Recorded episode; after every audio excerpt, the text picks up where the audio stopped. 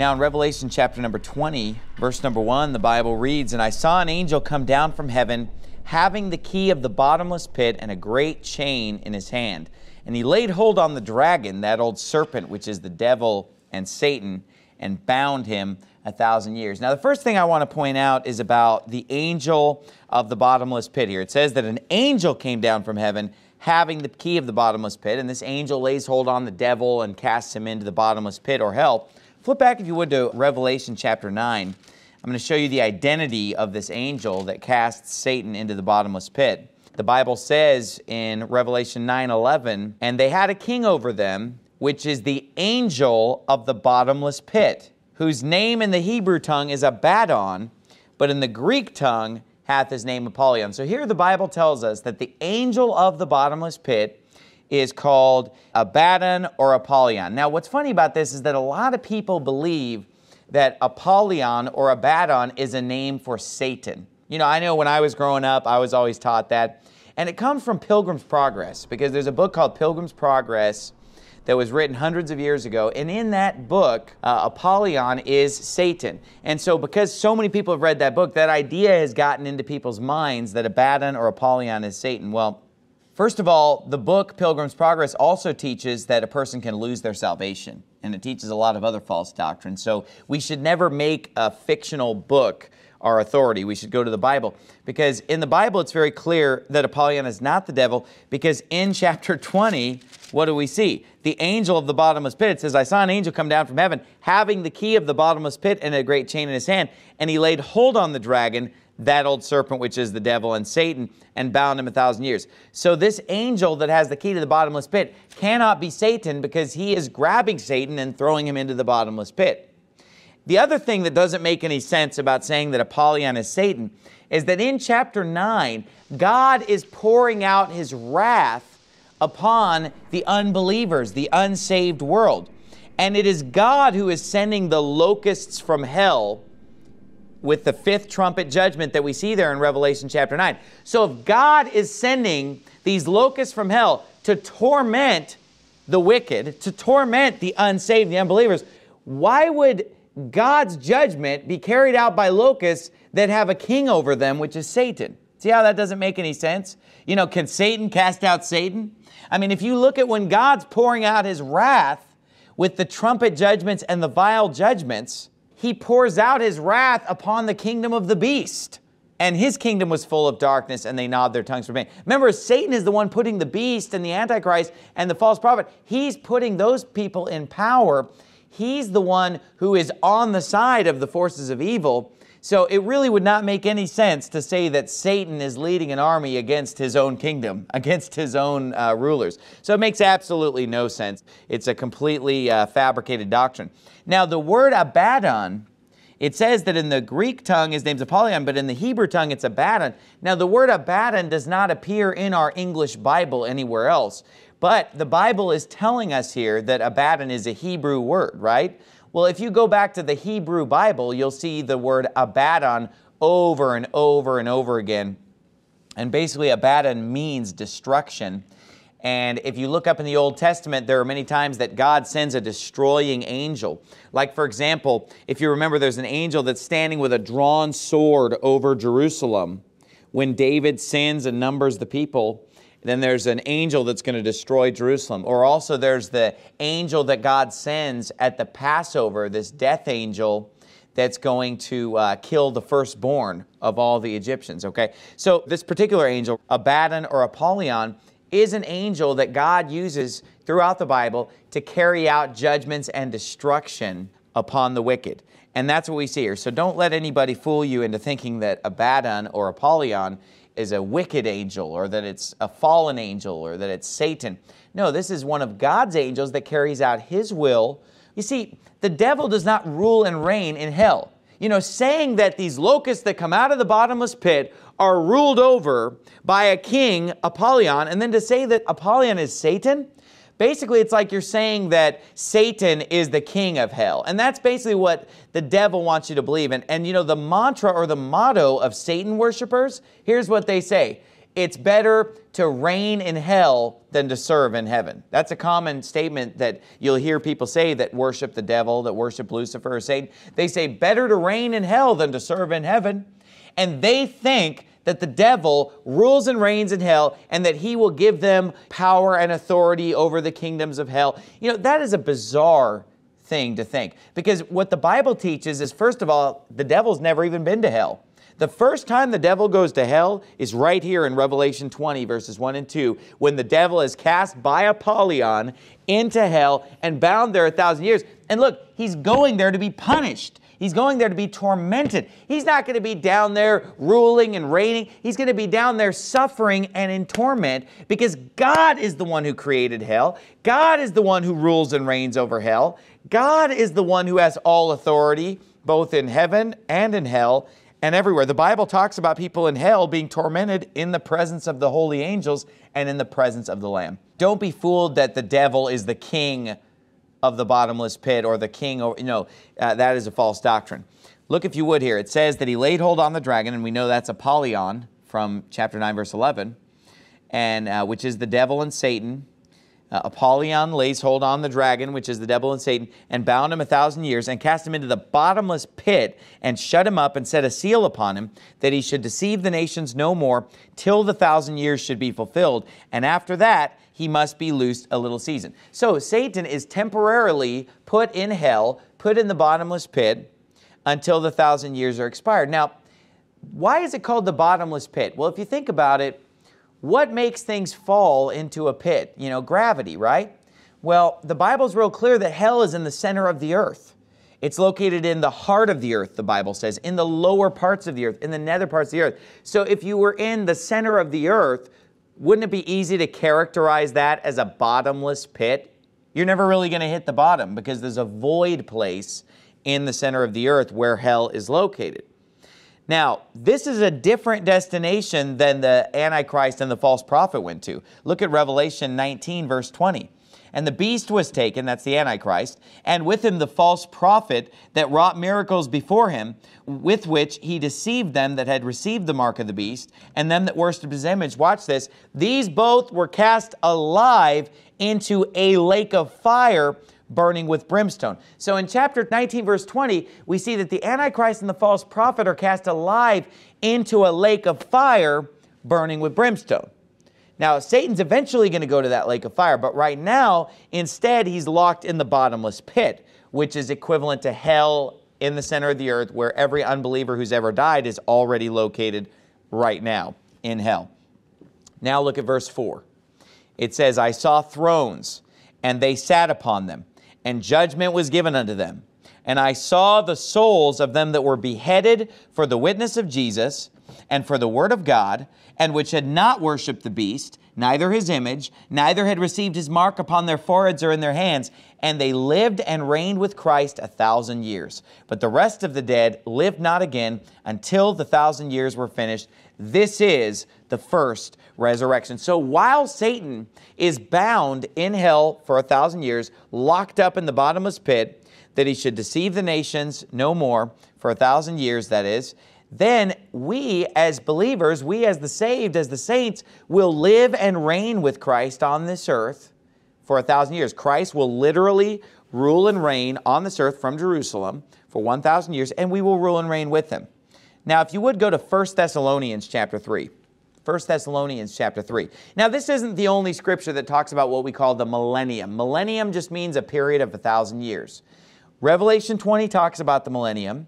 It doesn't give us a whole lot of detail, but if we study other scriptures from the Old Testament, New Testament, we can get more details about this thousand year reign of the millennium. But first of all, I want to show you that every single believer will be present during this thousand year millennial reign of Christ. Because some have misinterpreted Revelation 20 there, where he talks about seeing those that were beheaded for the word of God and had not worshiped the beast, neither his image, and characterized this as, well, those are the only ones that are going to rule and reign with. Only the ones who've been beheaded. But the Bible's clear that in the first resurrection, it's not just those who've been killed for the cause of Christ. It's every believer. Let me prove it to you. Look at 1 Thessalonians chapter 3, verse 13. The Bible reads, To the end he may establish your hearts unblameable in holiness before God, even our Father. Watch this. At the coming of our Lord Jesus Christ with all his saints. So when the Lord Jesus Christ returns, he will have all the saints with him, not just a certain group that was beheaded. Now, obviously, the reason that those who are beheaded are brought up is because people who've been beheaded for the cause of Christ, people who've given their lives for the cause of Christ, they are going to have a lot of authority in the millennium because the Bible says, if we suffer, we shall also reign with him. And the more people have sacrificed and suffered, for the cause of Christ, the more they're going to be glorified together with Him during the millennium. They're going to receive a greater reward. I mean, think about it. If you sacrifice your life and give everything for the cause of Christ, you're going to get a great reward. More so than someone who does very little for the cause of Christ or, or suffers very little in this life. They have their reward now. So 1 Thessalonians 3 says he will return with all of his saints. And of course, saints are those that are saved. 1 Corinthians chapter 1, verses 1 and 2 makes that really clear, a lot of other places. But now go to the famous passage in 1 Thessalonians 4, right across the page there, and look at verse 14. The Bible says, For if we believe that Jesus died and rose again, even so them also which sleep in Jesus will God bring with them. So the Bible says that Jesus will bring those that sleep in Jesus with him. The Bible says that he will come with all his saints. And so I just wanted to make that very clear to you that all believers are going to be resurrected in that first resurrection. Go to 1 Corinthians chapter 15, and I really want to emphasize this about the first resurrection, and then I also want to talk about the second resurrection. Look at 1 Corinthians chapter number 15. Now, 1 Corinthians 15 gives us the order of the resurrection of the dead. Starting out with Jesus Christ, which is called the, the first fruits of the resurrection. Look, if you would, at verse 22 in 1 Corinthians 15. The Bible reads, For as in Adam all die, even so in Christ shall all be made alive, but every man in his own order. So we're talking about people who died being made alive, but they're going to do so in a certain order. There's an order of people being resurrected or made alive. Here's the order. It says, every man in his own order, verse 23. Christ the firstfruits, afterward they that are Christ that is coming, then cometh the end, when he shall have delivered up the kingdom to God, even the Father, when he shall have put down all rule and all authority and power, for he must reign, talking about the thousand year reign of Jesus Christ, till he hath put all enemies under his feet. The last enemy that shall be destroyed is death. So this is a very clear scripture that shows us that there are two resurrections of the saved, two resurrections of God's people.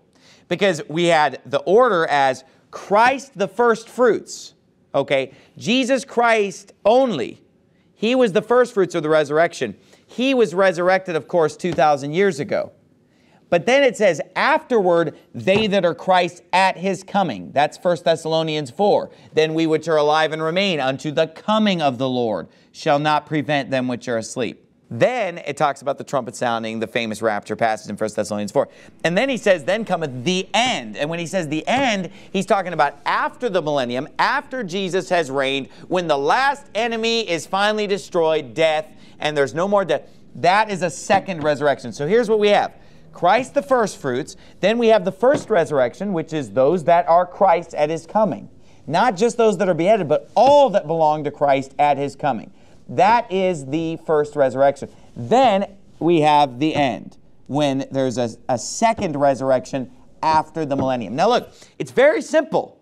Jesus rose 2,000 years ago. At the rapture, there's a resurrection of God's people, and then there's the second resurrection, which is after the millennium. Isn't that pretty simple?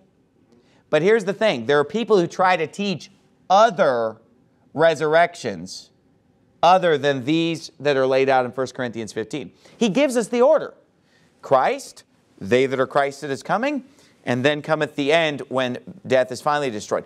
Those are the only resurrections. Now, a lot of people will confuse things like the resurrection of Lazarus, you know, and try to say, well, that was also a resurrection, or, or that was another rapture uh, that took place here or there or the other. But here's the thing Enoch was not resurrected, okay? Because Enoch did not die and be buried and rise again. Okay, Enoch was translated that he should not see death and he was not found because God took him. And when you look at other people who were resurrected in the Bible, like for example, Elisha, you know, he brought a, a boy back to life that had died. The difference there and why that does not count in this reckoning of resurrections here in 1 Corinthians 15 is that that boy died again. Or for example, when Jesus raised Lazarus, you say, what about when Jesus raised Lazarus? Lazarus died again. Okay, that was not a final resurrection where he was changed from corruption to incorruptible. You know, he wasn't going from mortality to immortality there, which is what First Corinthians, get the context of the whole chapter, First Corinthians 15. When he talks about the resurrection, he's talking about becoming immortal, rising again to die no more. And every other person in the Bible who was resurrected or brought back to life, whether it be Lazarus whether it be when Jesus went to the city of Nain and there was a coffin there and he touched the coffin and the boy that was in the coffin came back to life and, and rose up again. Those people all died again. So the first fruits of the resurrection is Christ. Jesus Christ, the only person to this point where I'm talking in 2013, the only one has, who has been resurrected to die no more is Jesus Christ. The first resurrection of God's people will not be until the coming of Jesus Christ, which is 1 Thessalonians 4 covers that. And then there will not be another resurrection until after the millennium. But those who believe in the pre-trib rapture will often tell you, well, there's a there's a resurrection, you know, before the tribulation, and then there's another resurrection partway through the tribulation, and then there's another resurrection at the end of the tribulation, and then they got resurrections and resurrections and more resurrections. And most people who I've talked to that believe in a pre-trib rapture, they also believe that the Old Testament saints, because often pre-trib rapture and dispensationalism, you know, they go hand in hand, right? They're two peas in a pod. And this is what they'll often teach. They'll say, well, the Old Testament saints were already resurrected back when Jesus rose from the dead. All the Old Testament saints were resurrected. And so that's already happened. Who's ever heard that doctrine before? You know, you've heard this thing where they say, you know, all the Old Testament saints, they were already resurrected. And what they do is they use the verse in Matthew where it talks about how when uh, Jesus rose from the dead, that a lot of, it says many of the saints, it doesn't say all the saints, it says many of the saints rose from the graves and walked into the holy city and showed themselves unto many. So basically what happened was there was a miracle that took place where when Jesus died on the cross and was buried and rose again, basically the graves were opened and basically dead bodies, some, just many, not all the saved, but just many dead bodies of the saints were actually resurrected and basically walked out of the grave. Now, this is a similar miracle. Pay attention to what I'm saying. This is a similar miracle to when Elisha died. And if you remember, they buried a body, and when they threw the body into the pit and it touched the bones of Elisha, the body came back to life that guy died again. Well, these people that came back to life when Jesus rose from the dead and walked into the city, that was just a miracle. I mean, a lot of miracles happened when Jesus died on the cross. The veil was rent in twain, there was darkness, there was an earthquake, and basically these, these dead bodies came out of the graveyard, walked into Jerusalem. But those people all died again. That was similar to a Lazarus resurrection or, you know, other miracles like that from the Old Testament. Let me prove to you, beyond a shadow of a doubt, that all the Old Testament saints were not finally resurrected or, or glorified in their immortal new bodies at the resurrection of Christ. Go to Acts 2.29. Acts 2.29. Because remember, these, these dispensationalists will try to take a verse that just mentions that many of the saints came out of the graves and walked into Jerusalem and showed themselves to many, which was just a miracle, just like when Elisha died and was thrown in the grave. You know, a, a, guy came back to life. It was just a miracle like Lazarus being raised. They try to compare that with an event like the rapture or the first resurrection where, you know, all the dead in Christ are raised. They try to say the Old Testament saints were all bodily resurrected. I mean, their final resurrection when Jesus rose from the dead. And that is a false doctrine and a lie. First of all, it's not compatible with 1 Corinthians 15. Because 1 Corinthians 15 told us clearly that Christ was the first fruits. afterward they that are Christ is coming, and then the end. That's it. That's all there is for it. Quit trying to talk to me about other resurrections that aren't one of those three. The resurrection of Christ, the rapture, and the post-millennial resurrection. That's all I want to hear about. Look at Acts 2.29. I'll prove to you that that's a false doctrine. Now, ask yourself this question. Is Acts chapter 2 before or after the resurrection of Christ? After. I mean, Jesus Christ rose from the dead at the end of the four Gospels. The book of Acts takes place after that. So, look if you would at verse 29. Men and brethren, let me freely speak unto you of the patriarch David, that he is both dead and buried, and his sepulchre is with us unto this day. So let me ask you something. If this false doctrine were true, that says that there was a resurrection of all the Old Testament saints that already took place when Jesus rose from the dead, would this, would this make any sense? Saying, no, oh, David, yeah, he's still in the grave. His sepulchre is with us unto this day. He is dead and buried. Now, look, when it's talking about David being dead and buried, it's not talking about his soul. You don't bury a soul, do you? His soul's in heaven. His soul's alive in heaven. When he says the patriarch David is dead and buried, he's referring to the body of David, saying David's body is dead. David's body is buried.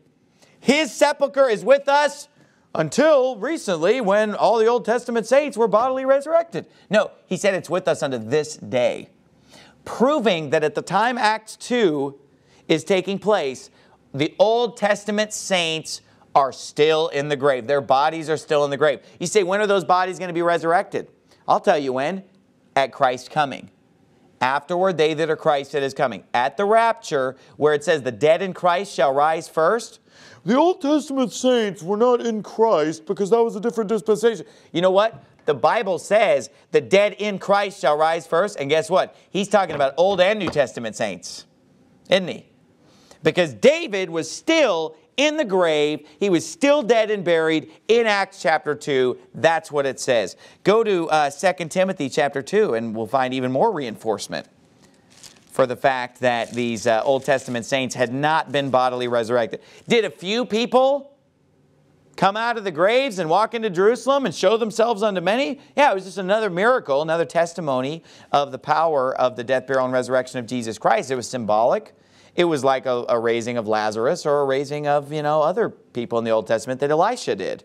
2 Timothy chapter number 2, and we'll see more proof. I mean, Acts 2.29 is enough, but let me just show you a little more proof. It says here in verse 16, But shun profane and vain babblings for they will increase unto more ungodliness, and their word will eat as doth a canker, of whom is Hymenaeus and Philetus.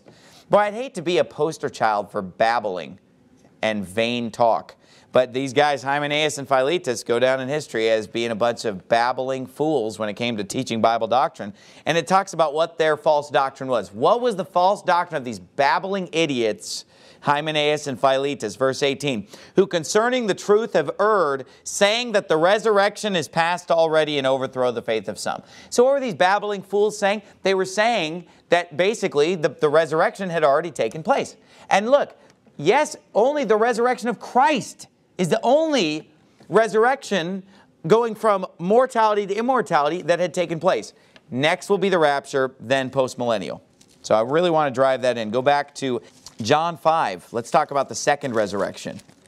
So we, we, we all understand Jesus' resurrection, and we all understand the first resurrection. That's where Christ comes in the clouds, the trumpet sounds, and the dead in Christ rise first. Then we which are alive and remain shall be caught up together with them in the clouds, and uh, to meet the Lord in the air, so shall we ever be with the Lord. Wherefore, comfort one another with these words. Now ask yourself this question.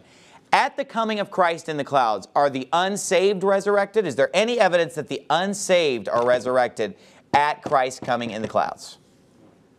No, it's the saved. It's those that are asleep in Jesus that are resurrected when Christ comes in the clouds. But look at this interesting verse in John 5, verse 28. The Bible reads, Marvel not at this, for the hour is coming in the which all that are in the grave shall hear his voice and shall come forth. They that have done good unto the resurrection of what? Life and they that have done evil unto the resurrection of damnation. Now that tells us that the hour is coming in the which all that are in the grave shall hear his voice, and they that have done good under the resurrection of life, and they that have done evil under the resurrection of damnation. Now, I've had those who believe in a pre trib rapture try to tell me, you know, that hour there is, is spanning thousands of years. Now, I don't understand. How can you look at that and say, this hour is, is talking about things that are over a thousand years apart? No, it isn't. Who here believes that there's going to come an hour when all that are in the graves will hear his voice the, the saved and the unsaved, and that there will be a resurrection of life and a resurrection of damnation the same hour. Who believes that? I mean, it's, it's right. That's what it says. Why wouldn't we believe that? You say, well, how can that be, Pastor Anderson? Because at the rapture, it's only the saved that are going up. I'll tell you why. Because there is a second resurrection of the saved after the millennium. That's why. And so after the millennium is where the unsaved are resurrected before the great white throne and there will be saved people resurrected at that time also. So that will be a time where everybody in the grave hears his voice and are resurrected, both the good and the evil. You say, how can that be? Why would people not be resurrected until after the millennium? Very simple. Because after the rapture takes place, after the first resurrection takes place, there are going to be other people who live and get saved after that. So when Christ's coming takes place, those that are Christ that is coming will all be resurrected, but there are other people that are going to be born after that. Think about it now, because there are going to be the years where God pours out his wrath. Then there's going to be the thousand year reign of Christ on this earth. During that time, people are going to be born. New people will be getting saved that were not saved before the rapture took place.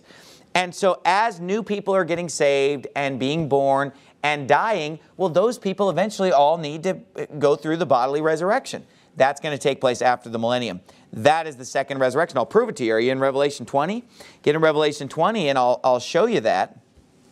Because the Bible says they lived and reigned with Christ a thousand years at the end of verse 4. Watch this. But the rest of the dead lived not again until the thousand years were finished. This is the first resurrection.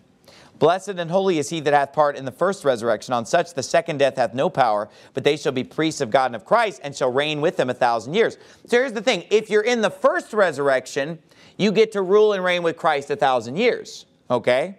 But he said the rest of the dead lived not again until the thousand years were finished. Now, who are the dead who are going to live again after the thousand years are finished? You say, oh, that's the unsaved. Wrong.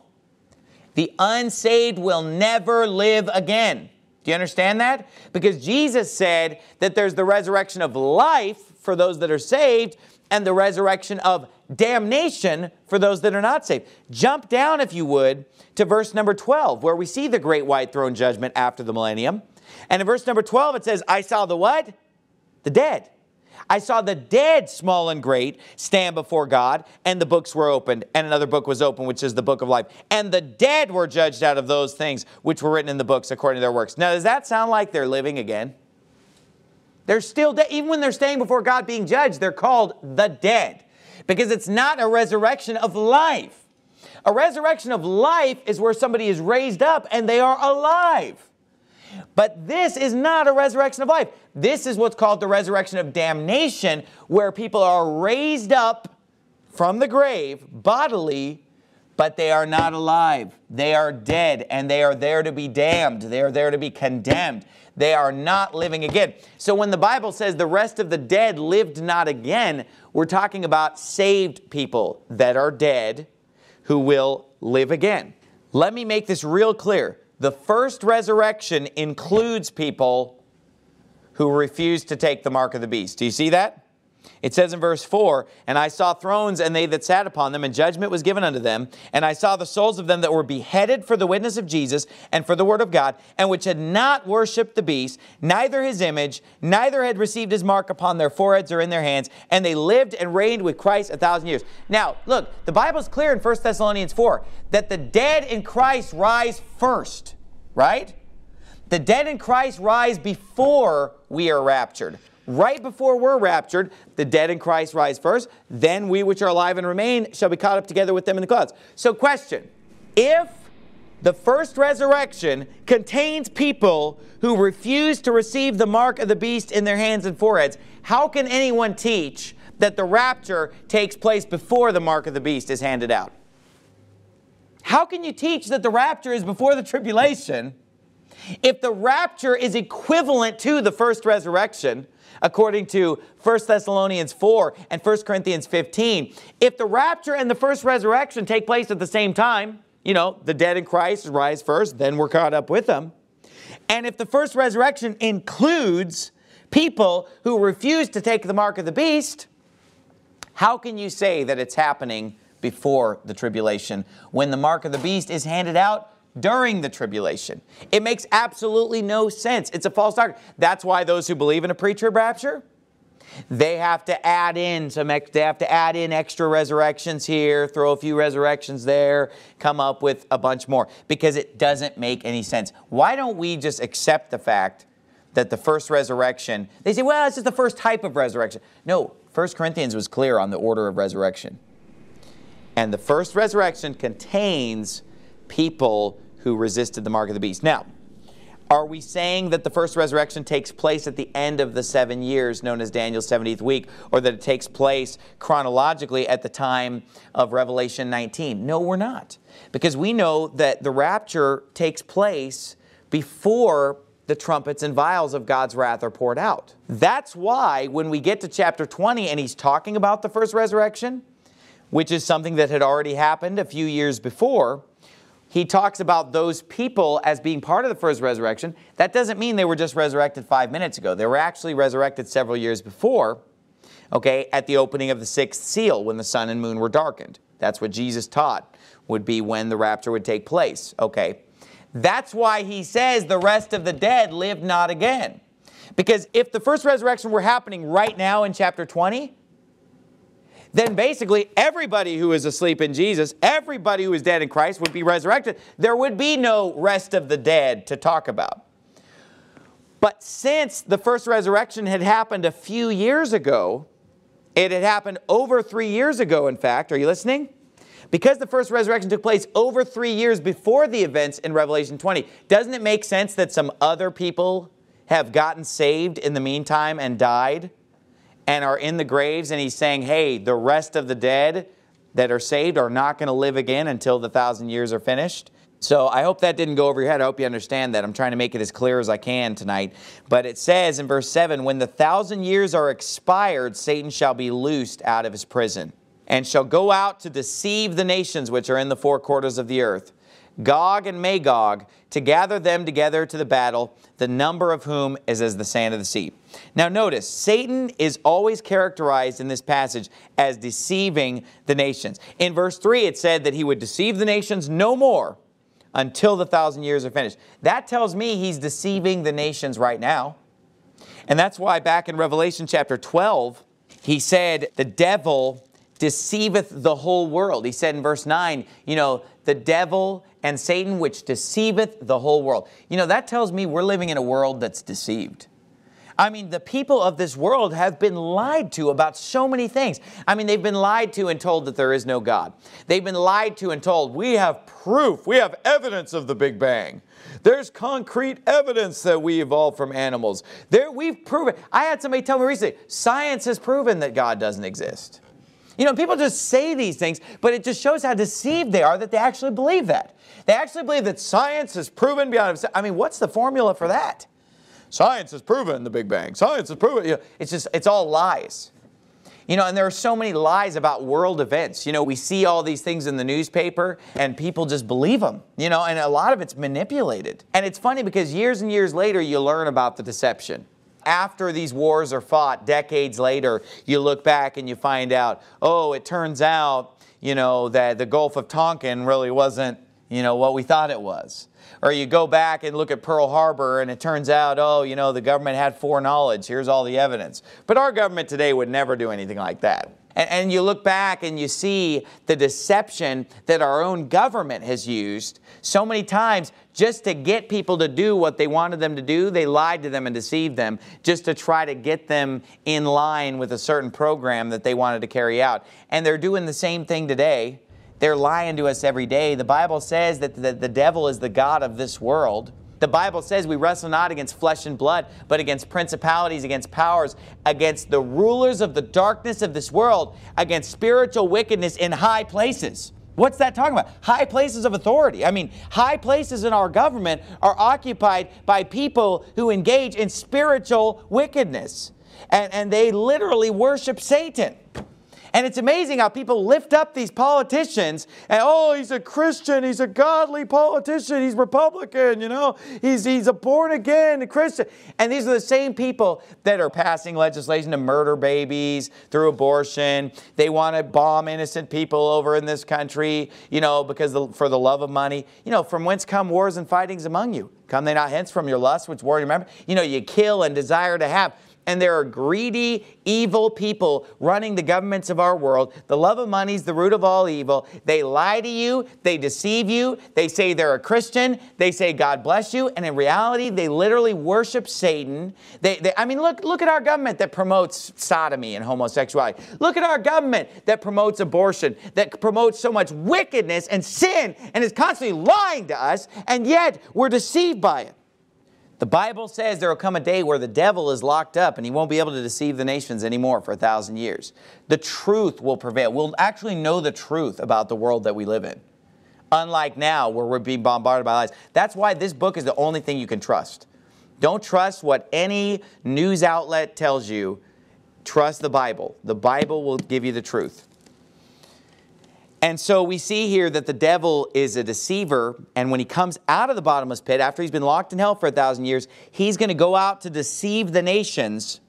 You know, that's what he's been good at all these years, uh, which are in the four quarters of the earth. Watch this Gog and Magog, to gather them together to battle, the number of whom is as the sand of the sea. Now go back quickly to Ezekiel 38 and 39. Now, I think that this blows my mind more than anything else when I look at some of the teaching that's out there on Bible prophecy. Because it seems like everybody that preaches on Gog and Magog, everybody who teaches on Bible prophecy, it seems like, they always want to talk about Gog and Magog as if it's something that's about to happen. And I mean, there are all these prophecy conferences, and people come from all over, and they come to this Middle East Bible prophecy conference, and it's all about Gog and Magog, and this battle of Gog and Magog is right around the corner. But here's the funny thing about it, folks Gog and Magog are only mentioned twice in the whole Bible. Okay, you know, aside from being in a genealogy, just who they humanly were in Chronicles, you know, Gog and Magog are only mentioned twice. One of those times is in Ezekiel 38 and 39. The other time is in Revelation 20. Now, let me ask you this. When is the battle of Gog and Magog taking place according to Revelation 20? Is it before the millennium or after the millennium? after the millennium. Does that sound like something that we can kind of look at the Middle East and see it starting to gear up for happening? It's over a thousand years away. Why would anything that's happening in the Middle East right now have anything to do with the Battle of Gog and Magog? But it makes for a really interesting prophecy conference. I mean, it makes for a really interesting sermon to preach. But, folks, how can people teach that the battle of Gog and Magog will take place before the millennium or even before the tribulation or during the tribulation when the Bible clearly says that the battle of Gog and Magog will take place? I mean, why did he even bring up Gog and Magog? He said the devil's going to deceive all the nations. Why name those two? Why specifically say he'll go out to deceive the nations, comma, Gog and Magog, because he's trying to point us back to Ezekiel 38 and 39 and to tell us that the events in Ezekiel 38 and 39 are being fulfilled in Revelation 20.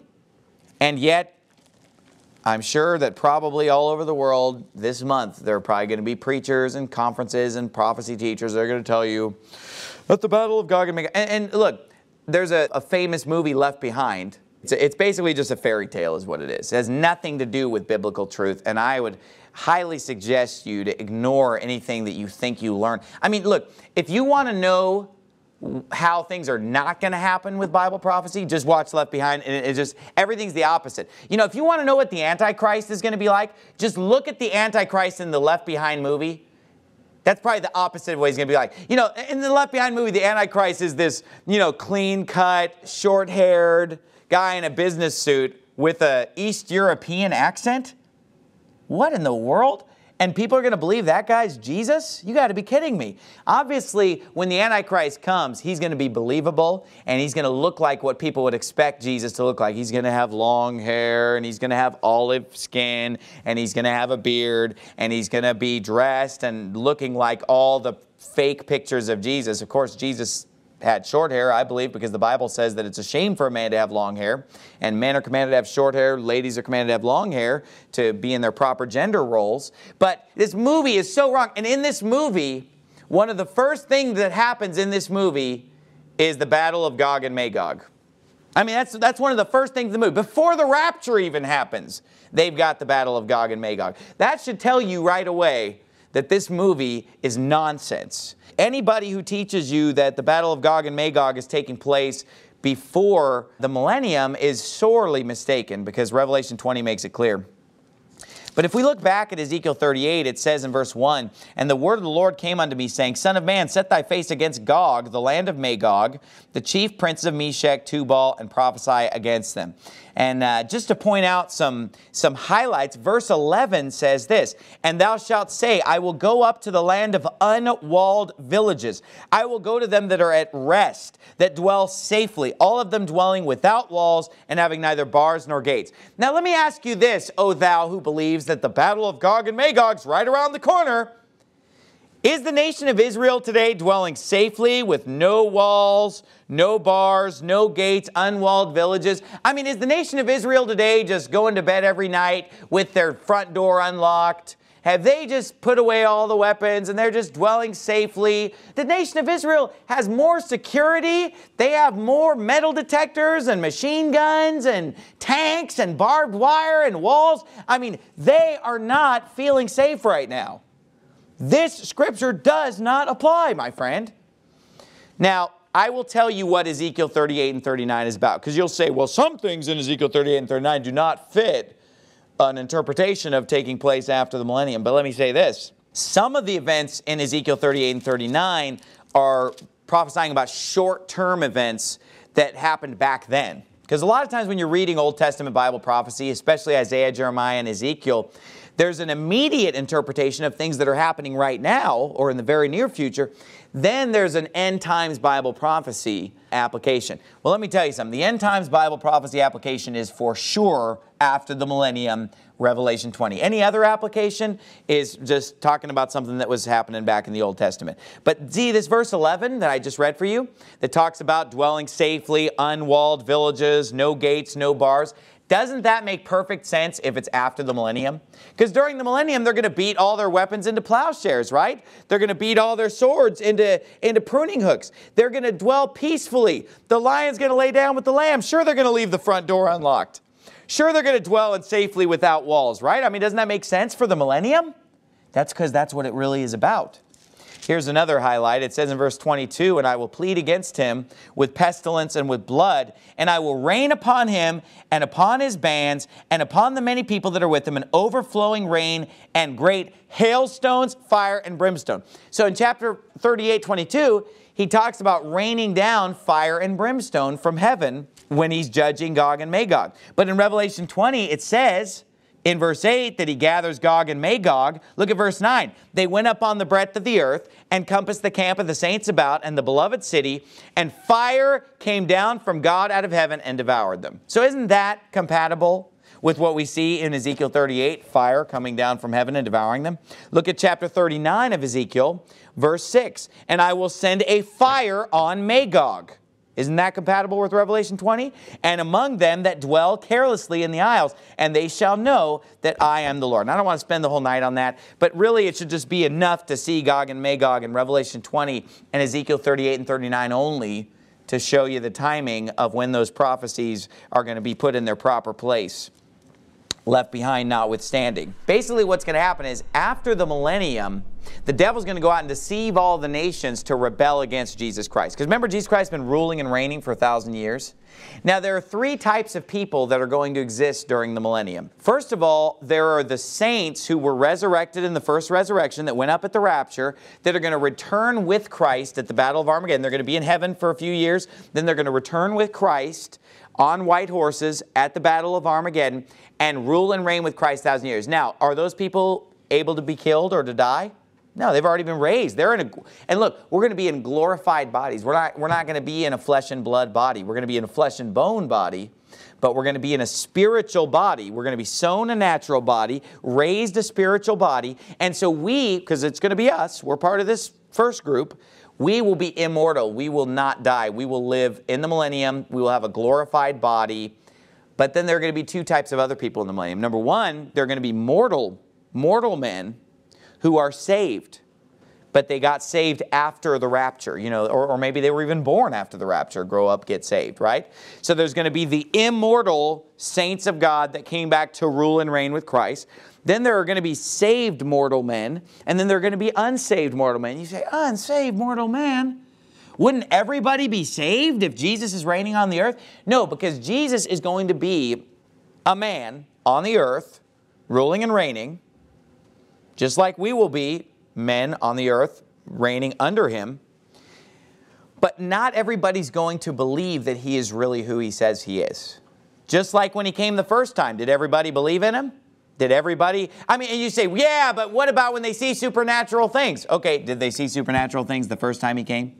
Did they see him multiply food? Did they see him raise the dead? And yet, even when he raised Lazarus, a lot of people just refused to believe on him. You say, how can they not believe when they see him? Because this is the thing. They're going to see Jesus and they're going to see him ruling and reigning. They're going to know he has powers. They're going to know that he has ability to perform miracles that they can't perform. They're going to notice that those that are his servants cannot be killed, cannot die, are immortal, and have power that they do not have. But there will be people that are unsaved. There will be people who do not believe. And you say, well, what explanation could they have? Well, there's going to be some deception that the devil's going to fool a lot of unsaved people into believing, but they might tell themselves that, you know, well, I just believe that these people have found, I'm just making stuff up right now, but this is the type of deception that could be used. This is just speculate. Everything I've preached so far has been fact. Now I'm going to get into a little speculation, okay? Uh, this is just my opinion. But I think there could be a deception that says, well, you know, the reason that these people can't die and the reason why their leader, Jesus, has all this power is because of the fact that they've found access to a certain technology that they're withholding from us. They've got access to these life extending technologies. They've got access to these powers and technologies that they want to keep us enslaved. I mean, think, think about, picture this now. And I know we're going way into the future. We're going to a, a, a time period that is very different than the day that we live in. But think about the scenario where you've got a, very much a two class system here where one class of people is immortal and has all this power under Jesus Christ. And then there's another class that's just your typical average mortal man that, that, that gets sick and dies and so forth. You know, they could say, hey, wait a minute, they're ruling over us with a rod of iron. They're making all these rules. We don't want to follow these rules. They're the bosses, and we have to obey them. And here we are getting sick, dying. They never get sick, they never die. They're withholding technology from us that keeps them as the bosses and keeps us under them. Can't you see that lie being permeated by people who just don't want to believe in the truth of what's happening. And they'll say, this guy's not really Jesus, he's just claiming to be Jesus. He really just has, has access to technology. You know, this is just the global elite, you know, that have gotten these life extending technologies and they don't want anybody to You know, you can see how things could be twisted and turned around to say that. Now, the other thing is that the Bible talks about that it's when the thousand years are expired that Satan goes out and, be, and deceives the nations. I don't think he's going to deceive them overnight. I think that deception is going to take time. And if you think about it, maybe if they're thinking of this as a thousand year reign of Christ and then the thousand years are expired and it's been a thousand and one years, thousand two years, thousand, they're saying, wait a minute, this is never going to end. This has nothing to do with the millennial reign of Christ. These people are lying. You know, they have access to some technology. So that's just kind of a little food for thought. Again, that was speculation. Okay, back into, back into the truth of what the Bible actually says here. So he goes out and deceives the nations, and they think, you know what, we're going to attack we're going to overthrow Jesus and his servants. And so basically, the servants of God and Jesus Christ are all basically at Jerusalem here because of this attack that's coming, and they surround the city, and they're going to just finally try to overthrow Jesus, you know, because the devil has provoked them to do so. And then what's going to happen? Fire comes down from God out of heaven and devours them. Then in verse 10, I got to hurry. The devil that deceived them was cast into the lake of fire and brimstone, where the beast and the false prophet are, and shall be tormented day and night forever and ever. Now look, tormented day and night forever and ever, but notice it says that he's thrown into the lake of fire where the beast and the false prophet were. Is that what it says? It says where the beast and the false prophet are.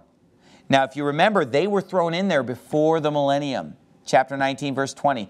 That shows you that when you get cast into the lake of fire, we're not talking about the bottomless pit, the current location of hell. We're talking about the, the new location of hell, which is outer darkness, the lake of fire. That proves that when a person is cast into the lake of fire, they don't just burn up and they're gone. No, they're tormented day and night. And he says that even over a thousand years later, the beast and the false prophet are still there. And by the way, the beast and the false prophet are both human beings. And those, because you say, well, the devil's going to be tormented day and night forever and ever, but not humans. The beast and the false prophet are human beings. They're burning in hell for over a thousand years at this point, and they're still there in that lake of fire. He says, I saw a great white throne and him that sat on it, from whose face the earth and the heaven fled away, and there was found no place for them. And I saw the dead, small and great, we talked about this earlier, this is the unsaved, stand before God, and the books were opened, and another book was opened, which is the book of life. And the dead were judged out of those things which are written in the books according to their works. And the sea gave up the dead which were in it, and death and hell delivered up the dead which were in them, and they were judged every man according to their works. So, two things about these verses. First, we see them judged by their works. Now, I don't know about you, but I would not want to be judged by my works. I thank God that I'm saved by grace through faith, not of myself, but that it's the gift of God, not of works, lest any man should boast. If my salvation were dependent upon my works, I'd come up wanting. I'd be on my way to hell. But thank God for His grace that saves us through faith, not according to our works. You see, the unsaved, though, they're going to be judged by their works. We that are saved are not going to be judged by our works. But those who trust in their works to save them instead of trusting in the shed blood of Jesus Christ, His death, His burial, His resurrection, they will be judged by their works. And let me tell you something, they're all going to be found guilty before God. You know, and, and you say, well, why? Why be judged by their works? They're all unsaved. They're all going to hell. Yeah, but I believe that different people's punishment will be worse than others. And that's a whole other sermon of itself. It's all going to be bad. It's all going to be fire and brimstone and burning. But there is a lot of evidence in the, in the Bible that uh, some people will suffer a worse degree of hell than others. That's another sermon. But notice he says the sea gave up the dead which were in it. Now, the reason that the sea is brought up, because he talks about death and hell delivering up the dead which are in them, I think the sea is brought up just to emphasize that this is a bodily resurrection. A lot of bodies are located in the sea, aren't they? A lot of people have a burial at sea or, or their ashes are cast into the sea. The bringing up of the sea is to emphasize this is a bodily resurrection of the unsaved standing before God. And it says, And death and hell were cast into the lake of fire. This is the second death. And whosoever was not found written in the book of life was cast into the lake of fire. Now, the last point I want to make is that this is not saying that hell ceases to exist at this time. A lot of people will say, you know, hell is not eternal. Hell is cast into the lake of fire and burns up and, and, and it's no longer eternal. Well, to prove that that's false, you must realize that, first of all, when a person dies without Jesus Christ as their Savior, their soul goes to hell, but their body remains on this earth. We bury their body, but their soul goes to hell, not their body. But if you remember, Jesus Christ said, Fear not them which kill the body, but are not able to kill the soul, but rather fear him which is able to destroy both soul and body in where? Hell. So when the Bible says that hell is cast into the lake of fire, basically what that's saying is that hell is relocated to the lake of fire. Because when people are cast bodily into the lake of fire, in Revelation 20, 15, Jesus refers to that as them being destroyed both soul and body in hell. So Jesus referred to the lake of fire as hell. I want to point that out. And it says here, the lake of fire is the second death. Look down at chapter 21, verse 8. It says, uh, All liars, the latter part there, all liars shall have their part in the lake which burneth with fire and brimstone, which is the second death. So, according to the Bible, the lake of fire and brimstone is the second death. The first death is basically the current place called death, the current place where the dead souls of the unsaved are located. That place, hell, that is the first death. the bottomless pit hell, the one that's located in the center of the earth right now. The second death will be the lake of fire and outer darkness. I'm going to talk a little bit more about that in chapter 21 uh, sermon. But let's bow our heads and have a word of prayer. Father, we thank you so much for this chapter, just jam packed with truth. I, I tried to uh, get as much out in the short time that I had. But Father, I just pray that you would help everyone to understand uh, these truths. Some of them are a little bit more complicated, some of them are, are, the deeper truths of your word. But I just pray that you would please just uh, fill us with your spirit and give us the ability to uh, understand your word. And in Jesus' name we pray, amen.